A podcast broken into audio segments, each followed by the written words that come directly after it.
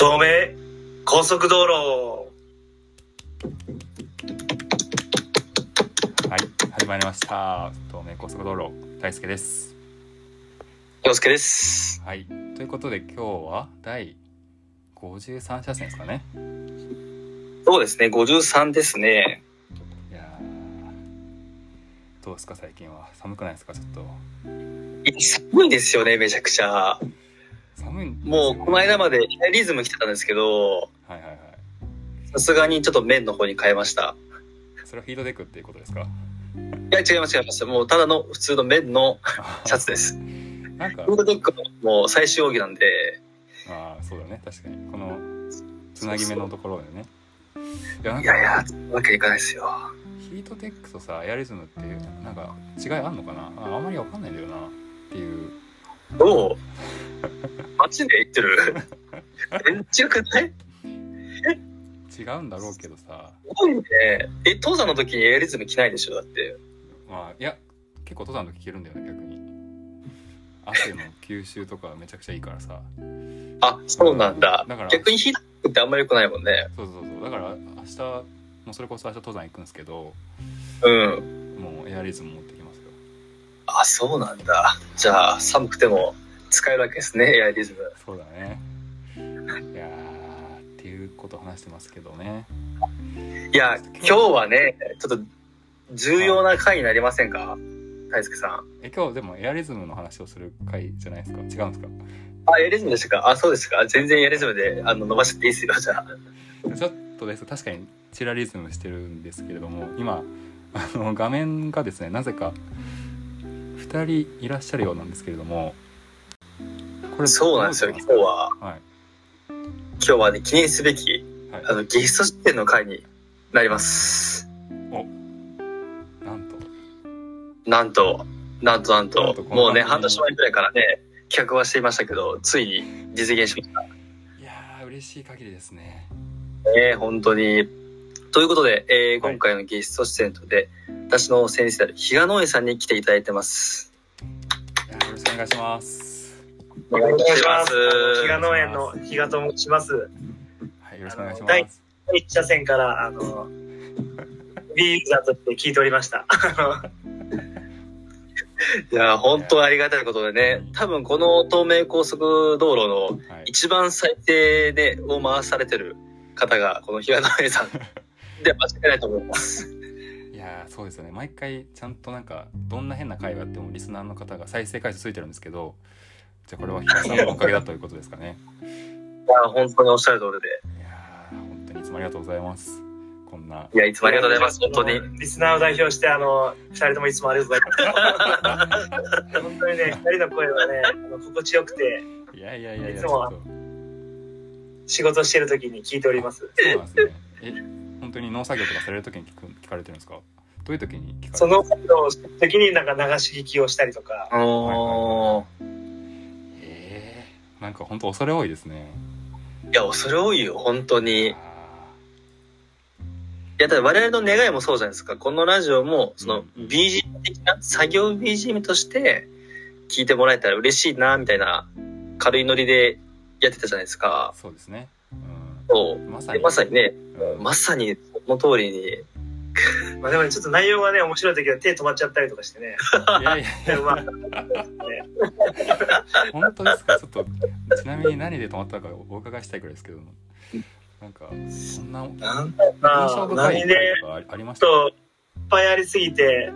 またね、おいおい話していけたらいいなと思うんですけど、ないっていうことでしょうかね。今ね、緊張してるで、あの、喉元まで来てるんだけど、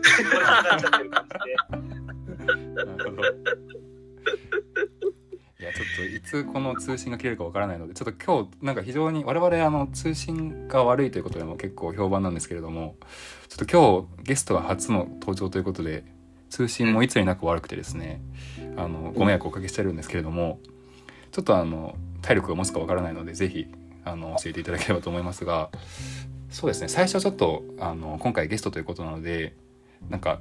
簡単な紹介といいますかもう京介君からでもいいんですけどそうですね、京介くんがこのことを多分僕より、京介くんの声からあの聞いてい聞けたら僕も嬉しいなとえ、本当ですか？僕は全然そのニーズなかったんですけど。えーじゃあ、あのーじゃあ、ね、恐縮ですが、私から紹介させていただきますと、はい。あの、比嘉農園さんという、あの、北野ヶ谷市という、愛知県北野ヶ谷市というはいの市なんですけど、そこに拠点を置いて、えー、営農されてるオーガニックの、えー、鮮魚農家さんです。で、えっと、2020年、そうです、2020年ですね、2020年に、あの、新規収納という形で、収納されて、で、あの、メインがその、主にその野菜の販売。で、例えばその、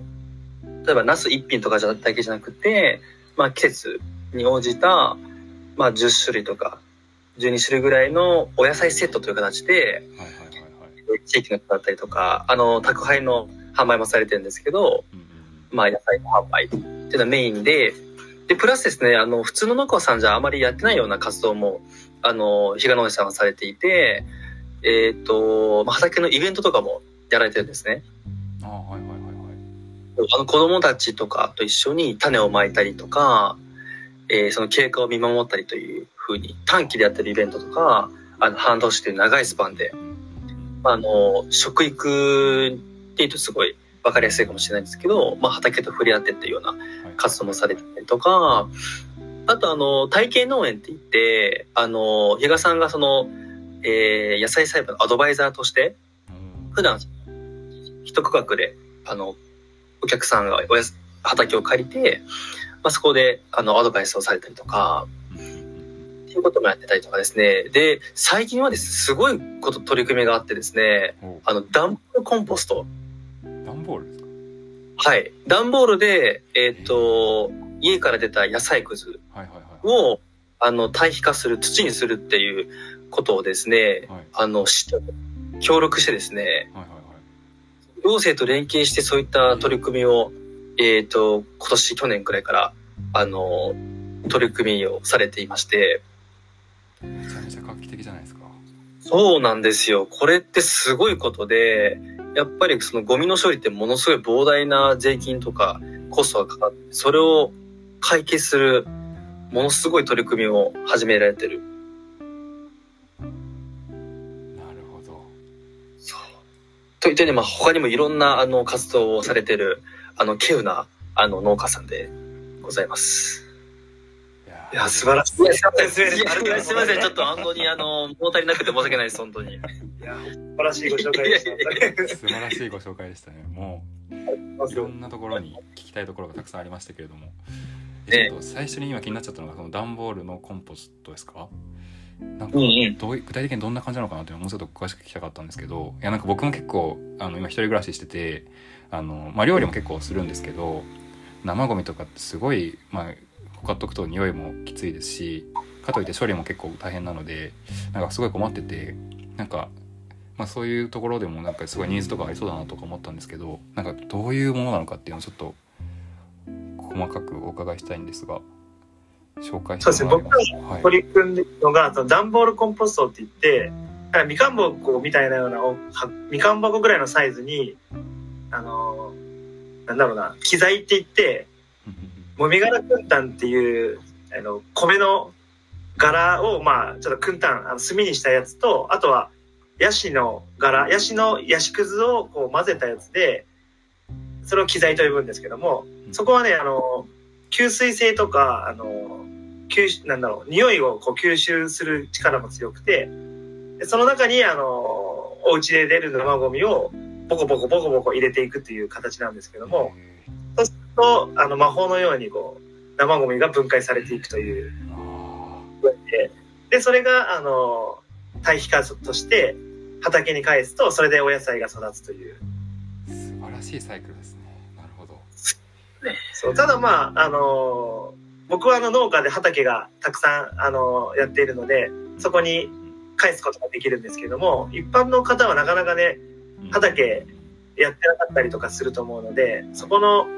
この、生ゴミをコンポス、あの、堆肥化したはいいけど、その後処理がまた可燃ゴミに出してたら元も子もないので、この辺がね、あの、日本的に課題ではあるんですけども、まあ、北の林は僕が全部受け入れるっていうところで、あの、皆さん取り組んでいただいて、で、できたものは僕が預からせてもらったりとか、まあ、北名古屋はね、農地が多いので、皆さん自分の畑で使ったりとかして、循環しております。あー素晴らしいですね大輔くんだと、あの、東京だと思うので、なかなか、ね、畑が少ないと思うから、そのベランダとかで、プランターとかでやる分には、プランターにね、肥料として使うことができるので、そうですね。そういうところでね、こう、食べ残しとかを、プランターに入れて、お野菜とかお花とか育てると、結構豊かな 暮らしができるんじゃないかなと思っております。めちゃくちゃいいですね。いやなんかそういう身近な家の中でその微生物の力を感じられるのがめちゃくちゃいいですねなんかうん。うん。その通りね、暖房の中で命の循環がこう、育まれるので、はいはいはすごいい面白いなと僕はやってますね。なんかワクワクしながら。いやー素晴らしいな。そうなんですね僕もちょっと今畑ややめちゃったので今ほんとベランダでちょろっと野菜育てるくらいなんですけどそれくらいからでもなんか始められそうですもんね。そうですね、そこの肥料にしたらね、なんかすごい可愛く見えてくるんじゃないかなと思います。確かに。愛着湧きますね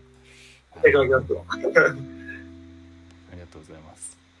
ちょっとそうですね。いろいろ聞きたいんですけどなんか最初のところからちょっと話をしていこうかなと思っててそのなんか2020年でしたっけ？に新規収納っていうふうにお伺いしたんですけどはい。なんかそれまではどういうことされてたのかとかなんかその農業の道に進む決意を決めたなんかきっかけとか多分あったんだろうなと思いましてその辺をちょっとぜひぜひ僕とかリスナーの方に教えていただけるとと思いまして。そうですね。まあ、以前はもともとね、お米を育てる会社で12年働いていたんですけども、もともと大学はね、文系で、あの、経営学部だったので、全然農業とは関係ないんですけども、ちょうどね、その大学生の時に、その今の、あ、今のじゃないその前のお米を育てる会社の社長と知り合うきっかけがあって、で、そこで、あの、お手伝いというか、お仕事をし一緒にしてる中で、なんか面白そうだなっていうところで、大学卒業とともにそちらで働くという形で農業の世界に入ったんですけど、はいはいはい。まあ、そうは言っても別に農業に興味があって行ったとかじゃなくて、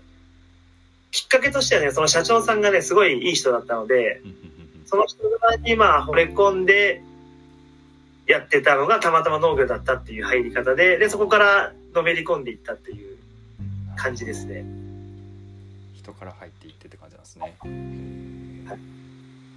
ちょっと珍しいケースかもしれないですけど、うんうん農業やりたくてこう農業の世界に入ったっていう感じではないので、なるほど。やっていった中でどんどんハマっていった感じなんですね。その方がね、意外とこう、現実を知ってさらにのめり込むっていうのは、理想を持ってね、農業入ると結構、ああギャップとか。はいはいはい。やられちゃったりする場合があるんですけど、はいまあ僕はもうそういうのなしで、入ってから気に入っちゃったパターンなので、今でもなんか続いて楽しくやれてるんじゃないか。なるほど。確かに。その入り口も大事かもしれないですね。あれ？京介君はなんで逆に始めたんだっけ？僕の場合は、そう、入り方は、それこそその比嘉さんとは全然違くって、なんかその、自然から切り離された生活をしていったから、なんかその触れ合ってなんか自分自身をい癒したいというか、なんかそんなにあったんだよね、当時。社会人2年目ぐらいに。で、自分で野菜栽培をしてみたらもう楽しくてしょうがなくて、で、ハマってったっていう感じなんで、またで全然入り口とか切り口は違うよね。きっかけはちょっと違うけどまあでもやっていく中ではまどんどんハマっていくっていうところはなんか共通してそうな感じですねいや、いや、恐縮です。いやいやいやいやいやいやいや。いやいやもう京介君がいつも師匠のように言っていらっしゃるのでいや、本当僕にとってもね、京介君は師匠いやいやいやいや本当に。いや、本当に師匠なので。でそのですね。で2020年その新規ってやられて始めたところでなんか変わったこととか苦労したところとか多分いろいろあると思うんですけどそのあたりもなんかぜひ教えていただけると、そうですね。まあなんか、で新規で立ち上げると大変そうに思えるんですけども、はい。まあ今のところ大変よりもね、なんか楽しさとかが上回ってるんで、そこら辺はあんま感じてないんですけど、はい。変わったことといえば、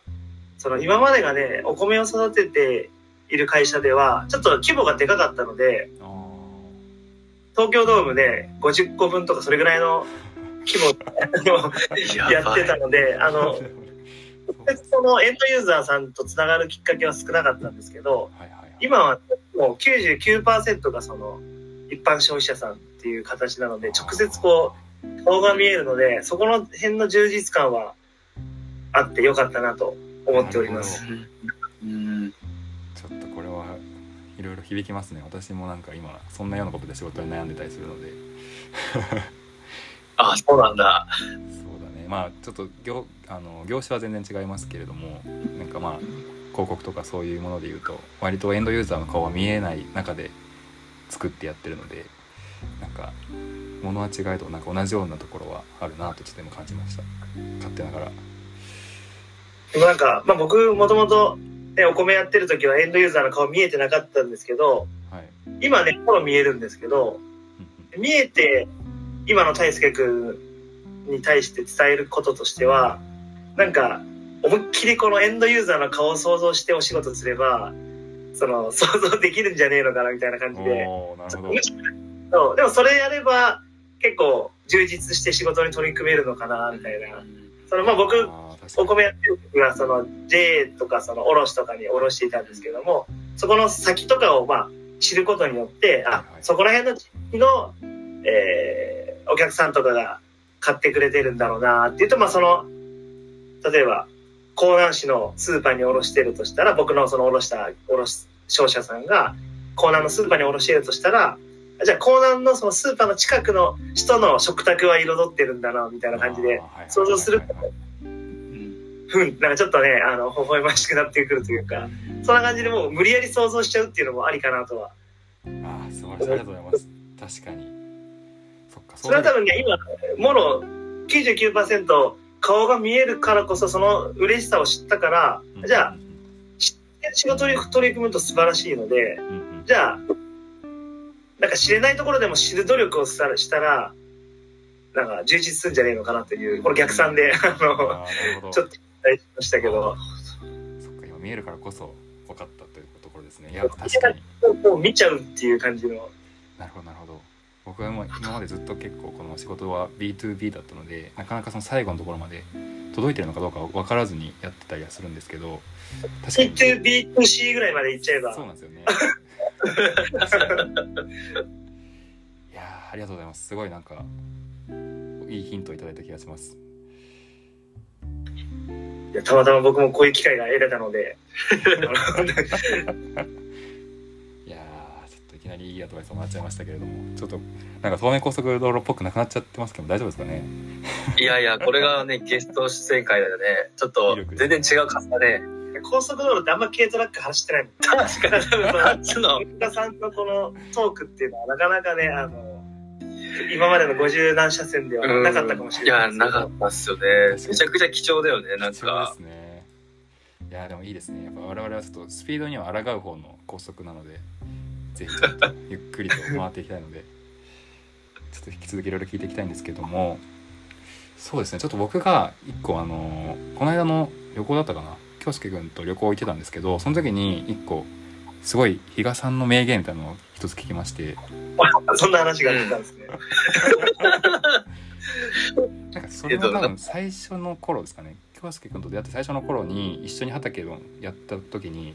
なんか京介君がやり方がちょっとあんま分かんなくてああ、それか比。嘉さんに「これちょっとどうやってやったらいいですか?」って聞いたら比嘉さんが一言「好きにやってみな」っていう一言言ったらし言っていただいたらしくてそれが良かったっていうのをすごい京介君が言ってましてそのなんか一なんかゼロから全部教えるっていうのじゃなくてもう一回自分でやってみて試行錯誤してみてそそのなんか実感を持ってなんか学びをしていくことが大事だみたいなところがすごい自分もなんか納得ができてですね。なんかその辺がすごい僕も響いたんですけどなんかそのあたりのなんか話行きました ぱり自分の言葉って聞く耳,、ね、耳から聞こえるのと人からね、聞くの違うから。確かに全然違うですね。今なんか、大輔くんの口から聞いて、なんかすごい響きましたね、僕も。やれやれいやそうなんですよこの間の旅行でも結構登場してまして師匠の名前が、はい、なんか恐れ多いですけど、光栄な感じで。いやでもそうなんですよねやっぱやってみないと分かんないというところはすごいあるなと思ってうん。基本的にまあ口癖がね、適当っていうことをね、みんなに言ってる気がしますね。うん適か当にやったらいいよって言って。あそうなんですかなんか僕もあのあの適切な当たり前っていうかね、まあ、いい感じで、この自分なりで、なんかカタカナの適当じゃなくて、はいはいはいなんか漢字の適当ってすごいいい字じゃないですか、あれって。うん確かにいい加減いい加減って感じですよね。いい加減で、うん今のね、その、その人の立場から見るいい加減で、一生懸命やったら間違いないかなっていうところで、確かに。あんまあれこれ言うと型にはめちゃう感じだと、はいはい。その人がその型に寄ってきちゃうとね、あんまりその人のやり方でなくなってくるとね、うん。こう、い思考停止というか、あんまり自分で考えないようになっていっちゃうかのがあるので、まあ僕子供とかはもう適当でいいわっていう感じで、あまあ、僕もね、そうやって育ってきたので、あはいはいはいはい。あそっか適当って言われた方が逆に考えますもんね。なんか逆にこうやっといたらいいよねって言ったら考えないですもんね。いやー深いな。なんかこういうのって結構教育とかにも応用できそうですよねめちゃくちゃ。それこそ子育てとかさそういうのにも含めてうん。そこさ、適当が一番いい。でも自分の中のママックスでやればいいわけなんで、うんなんか、育児書とか世の中の情報に合わせてやろうとすると無理が出るんだけど、うん自分の感じでやればね、無理はないんで、うん。結構、その時に余裕があればかなり手かけたりとかするし、余裕がなければ、余裕がない時のいい感じっていうのは、意外とこう雑になったりとかして、あー乗り越えていく形なので、まあなるべくストレスがないような感じで生きていけるんじゃないかなと思ってるので、それがね、トータルでこう人生長いからパフォーマンスが一番高いような気はしてるので、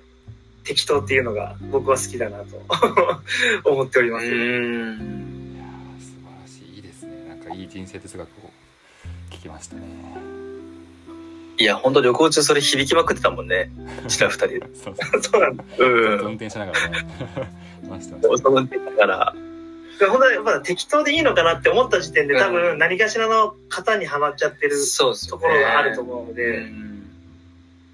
そっか、じゃあ、マスさんはじゃあ、それを踏まえて僕にそういうふうに畑についてでもまあ何気なしに言ってると思ああ、うけど、そうなんですね。みんなに対して言うから、うんうんうんうんうんそう、僕もそういうふうに言ってくださったからこそ、うん。まず本当自分で適当に無知なままやってみてう、ん。で、トライアンドエラーがあって、で、そこから、比嘉さんのお手伝いをね、させてもらった時とかに、そのいろんなう、う、うねの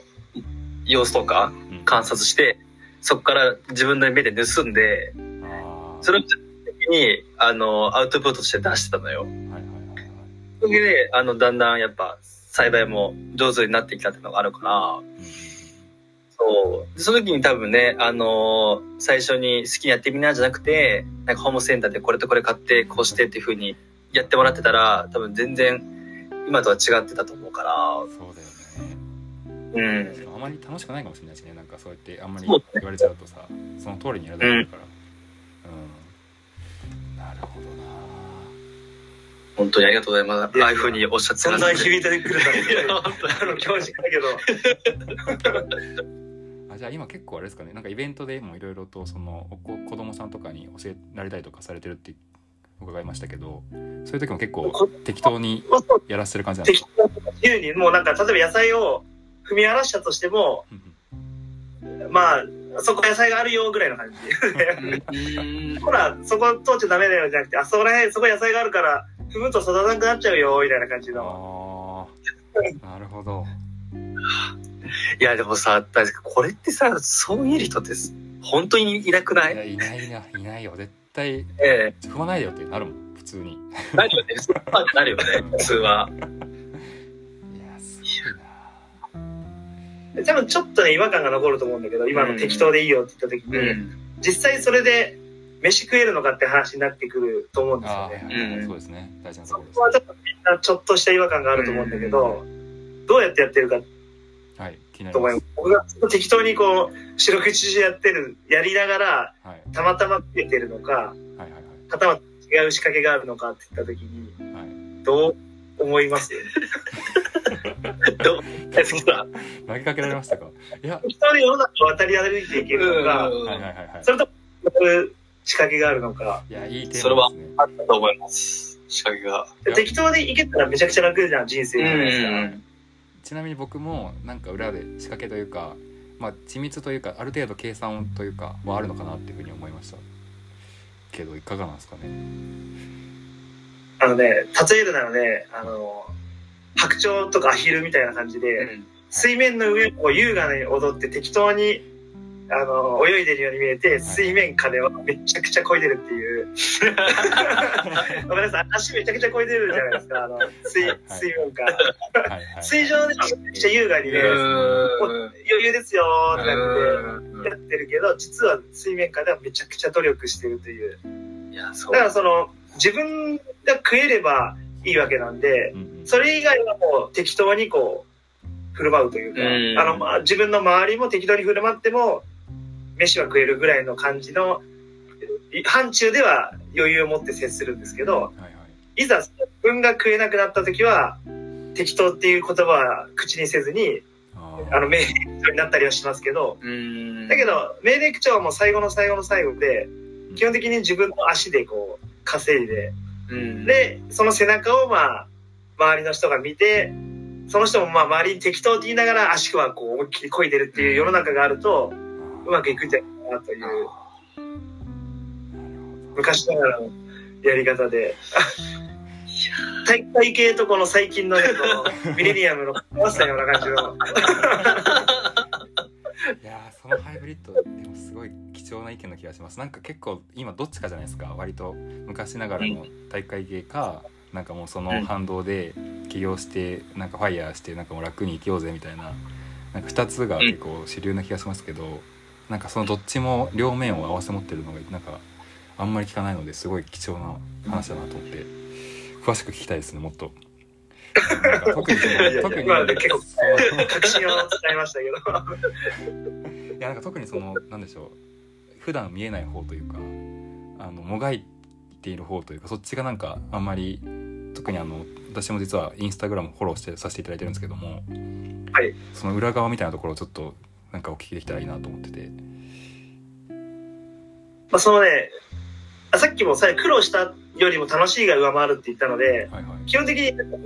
めちゃくちゃ努力してるかってそうじゃないんですけど、その、例えるなら、800メートル走のはい。スピードで、フルマラソン走るぐらいのことをやるっていう感じの。まあ、本当は100メートル走のスピードで、800メートル走走るぐらいの感じでやってますね。で 倒れたらはい。休憩しようかなって感じの。めっちゃ体育会系じゃないですか。あの、水面下ではすごい体育会系で。なるほど。だけどそれをね、共有しちゃうとなかなかうん変わらないと思うので、あの、適当でやりながら、だけど、やっぱちょっとずつスピード上げていった方がいいのかなっていうのは、はいはいはいポはい。イントポイントでは伝えていいってるんじゃないかなとは思いますけど、うん。ああなるほど。いやーそうですよね。そんな甘い世界じゃないですもんね。だから本当ストイックに自分は追い、自分はね、一番追い込めるんで、うんうんうん追い込むというかなんか、とにかくやれるだけやりまくるっていう感じの、スタイルで。常に頭を使ってますね。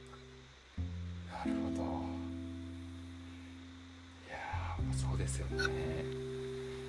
結構京介君も多分近くで見られてると思うんですけど、うん。そのなんでしょう二面二面性って言ったらあれですけどうん。どうですかそのあたり？師匠の姿を見て感じることはありますか？いやーもうそれはもうちょっと言葉にできない部分がたくさんあるんだけども、はいなんて言ったらいいのかな？やっぱその農業って世界ってまあ、ものすごい大変な世界うんとしてまあ認識されるじゃないですか。まあ実際僕のようなね、その家庭菜園のに毛生えたレベルでも結構大変そうだねっていうふうに言われることが多いんですけど、まあそれとはやっぱ次次元が違う、違う世界で、でもそれでも、なんでしょう。そのまあ大変さよりもその楽しいっていうふうに、先ほどね、マスさんおっしゃってましたけど、やっぱその人間性に全て集約される気がしていて、ああなるほどうん。なんかそのさっき言ったその 100メートルターソのね、エネルギーで800メーターって、常人ではなかなかできないことじゃないですか。うん。そうだね。できる圧倒的な、あの、身体力、体の体力と、精神力と、あのなんていうんですか、その人間力がないと、もう絶対にできない、わ、なせ、技だと思っていて、はいはいはいはいはい。僕はもう人、正直、なんでしょう。人を超えた存在と思っちゃってます。で、なんかその、なんでしょう。あのー農業でその、やっぱその肉体労働の部分がたくさんあるじゃないですか。オフィスワーカーと違って。だかそうだねらその、体を使うっていうイメージがあると思うんですけど、うん実はものすごい頭を使う世界なんですねそれそうなんだなるほどうん。それこそそのいろんな畑の中で、どこにどう作物をね、育てるかっていうのはもう本当に緻密な計算があってのことで、だからその100メーター走りながら、その頭の中でなんか、あの、チェスとか囲碁をやってるような、なんかそういうお仕事だっていうふうに僕は思思ってるんですけど、とんでもないスポーツですねそれはこんなもんでスポーツじゃないですか。なるほどちょっと僕はなんかもう言葉にちょっとね、話が はい。大きくなってしまったんですけど、いや、ちょっとそういうつもりはなかったんですけど、でもまあ今、なんか、雲の上の存在っぽい感じがするじゃないですか。で、そういうのを想像してから、この話と、はい。あ、俺もいけんじゃねえかって思うかもしれないんですけど、今ね、分かりやすいように100メートル走っていうふうに、ね、なんか陸上競技で100メーターとか走るって言ったら、うん。すごいメジャー。うん。だからまあ、分かりやすいかなと思って話したんですけど、うん。走る人からしたら結構、走るのって言ったら得意だからやれちゃったりするかもしれないんだけど、うん。例えばその、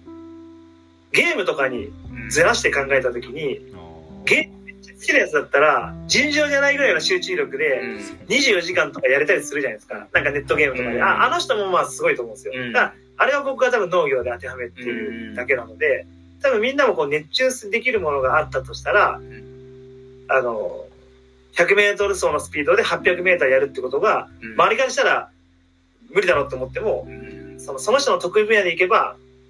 できちゃうんじゃないかなと。うん。多分過去にね、みんな経験なんかあったりするんじゃないかなと思うんだけど、まあ、確かにね。熱中した分野だったら、うん。これは負けねえぞみたいなとうん。ころって、まあ、全員は経験しないかもしれないですけど、うん。多くの人がね、なんか経験してるのかなとはうん。思う。それがたまたま僕の場合は、あの、農業で、うん。それがまあ、笑顔とかお金に変えれたからラッキーな。うん。はいはいはいはい。なるほど。はいだっただけかもしれないですけど、うん。はいはいはいはい。そっか。その好きっていうエンジンが積まれてるとなんかもう勝手に走り出しちゃうっていうか。走り出しちゃうと思うんですけどう。ん。確かに。いや京介君見ててもそんな感じはするしますもんね。なんか。あありがとうござそ僕いうます。もだから、京介君が熱中してることに対して、うわ、俺そこまでいけないなって思うことがいっぱいあるのでそれはか僕からしたら、その、京介君が、ね、俺がさっき言った100メートル走のスピードで800メートル走るって言ったら、うわー、叶わねえなって思ったりするかもしれないんですよ。確かに、そうやると確かにみんな、みんな何かしらそれぞれ、何かのね、分野は違えど、なるほどなるほど。あれそれ確かはに確かに。ああそっかそういうもんですね。なるほどなるほど。面白いですね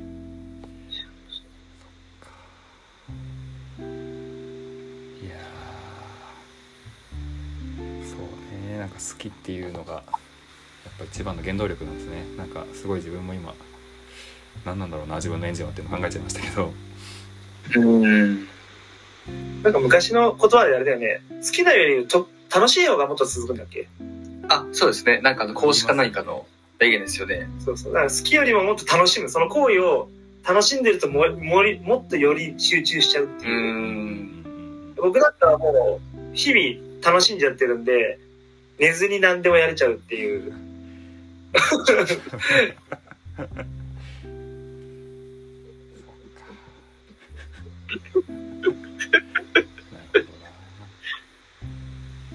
多分農業はね、僕より得意な人とかはいっぱいいると思うんですよね。ええおそらく。僕も農業大学出てるわけでもないし、うん得意な方だけど、めちゃくちゃこう、トップレベルかって言ったらそうじゃないと思うんですけど、はいはい。多分その、楽しむのは得意というか、別にその農業に限らずなんですけど、あこう生きることを楽しむのはトップレベルで、楽しんでるんじゃないかなとは思ってる最強じゃないですか。なんかたまたま今時間大半を農業に費やしてるっていう感じで、うんうん。日々楽しむ工夫というか、うんはいはいはいはい頭使ったりとかは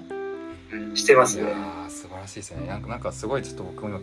きたいんですけどなんか楽しいっていうのと楽しむって似てるようで違うじゃないですかだいぶなんか楽しい状態とかなんかうん。それはもう結構受け受け身的というかなんか楽しかった楽しくなかったみたいな感じですけど楽しむって結構そのなんかあんまり楽しくなないというかあんまりみんなが好きじゃないこととかも含めてなんか楽しんでやろうみたいな結構能動的ななんか態度に見えるんですけどなんかそういうなんかのをすごい今感じたんですけどなんかそういうところでいいヒントとかあったらぜひ教えてもらいたいなと思って。そうですね。どう、楽しむ。僕は多分能動的だと思うんですけど、はいそれでいくと、なんか遠くにね、はい、なんか目的みたいなのを、まあ楽しむ目的みたいなのを立てると、うん日頃じゃないかなとは思います。まあ例えば、人生が80年だとすると、うん。80歳の自分がどんな姿だったら楽しいかなっていうのを想像して逆算してやってったりすると、あの、そこに向かって何か行動、思考、思考け、あの思考とか行動とかすると思うので、まあ比較的楽しみやすいんじゃないかなという。目先に追われるとね、右往左往してこ確かに。う、なんか、ああんまりうまく楽しみきれないような結構感情も揺れ動いちゃいますしね割と。そうなので、まあ死ぬ間際とかでして考えたりとか、でも僕の場合は死ぬだけだったら自分の一世代だけなんですけどう、ん。そうするとまあ、孫ぐらいは確認できるとするじゃないですか、一般的には。はいはい。だけど、もっと2世代か、2世代先になるんですかね。でそこが7世代先ぐらいまで想像すると、よりこう、長く楽しめるというか、80年後ではなく、まあ50年後か、今の僕でいくと40年、50年後なんですけどうん、うん50年後ぐらいまで楽しむためにはみたいな感じで、まあ僕はもうあの生きてないですけど、その時の未来もこういう風になってたら2022年楽しいなって思うと、そういう行動が取れたりすると、うんああなるほど。いいんじゃねえかなとは思って、でそれが僕の考えるのは、あの、笑顔だとなんかね、楽しそうだなっていうのがあるのでうん、基本的にまあ自分が笑顔、まあ自分の身の回りも笑顔で、まあ地域とか、まあ地球規模で笑顔だったら最高だろうなと思うんですけど、まあただ僕の影響でどこまで生きるかって時に、あの、遠くの親戚よりも近くの他人っていう感じで、近くの他人を笑顔にしようかなという感じ。あんまりそのね、ネットだから世界と繋がっちゃうから、うんコミュニティ形成しやすいんですけどもうん、遠くの、ね、友達とか親戚を大事にするよりも、近くの他人を笑顔にした方が圧倒的に先が長いのかなと。なるほどなるほど。ので、もうそこを意識して、なんかね、挨拶したりとか、なんか喜ぶような、まあ、笑顔になるような行動を日々してたりしますね。なるほど。結構比嘉さんの結構遠くにあるその目標というか死ぬ間際みたいなのの目標も結構そういう笑顔とかそういうのが結構キーになってたりするって感じなんですかね？ほんとそれしかないぐらいの。そのために、まあ、あの、生きてますって感じの。いやー素晴らしい。確かに。いやそんなのあんまり考えてないもんな。なるほど。ありがとうございます。ね本当に迷うことなくね、生きるだけになるんで、確かに。一本の軸というかできますもんね個人だったら、じゃあ今はこう、IT 業界にいたら、それで、いかに笑顔にできるかっていうのがね、うん。僕の最終目標だから、みたいな感じで、多分日々の仕事仕事とか、まあ別に仕事以外の時でも、なんかジム行った時とかも、その人たちを笑顔にするための行動とか所作になると、まあ変わってくるんじゃないかなとは。なるほど。思いいやーいい話ですね。確かにそういう信念みたいなものって京介君とかあったりしますか？逆に あんまそういう話してなかったなとお思こがましい部分もあるんですけど、信念ですか？え、それは生きる上でというか。ううんまあそうだね。いやー、僕はただ、単純で、なんか日々のその業というか、お。なんか一つ一つ自分の目の前にあることを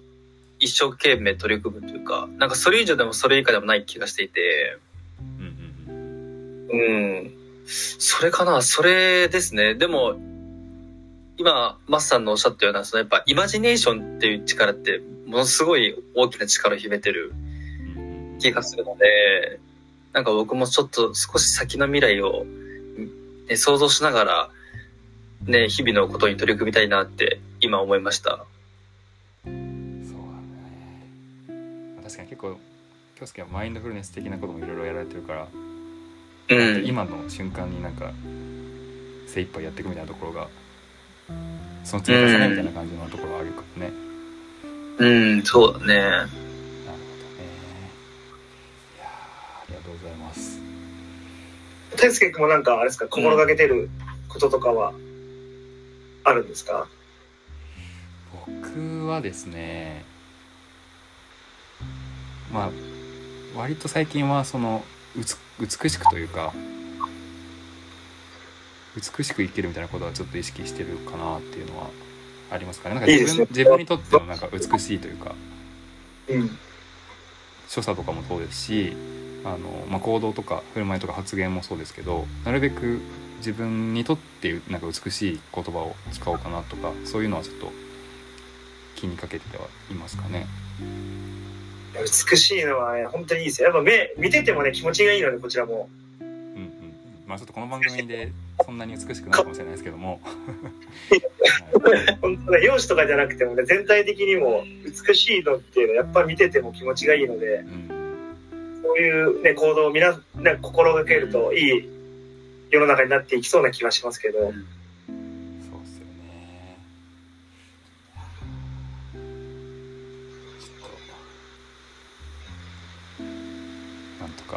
美しく生きていきたいところなんですけども結構ですねもう今時間を見たら40 44 分くらい経っちゃってますけども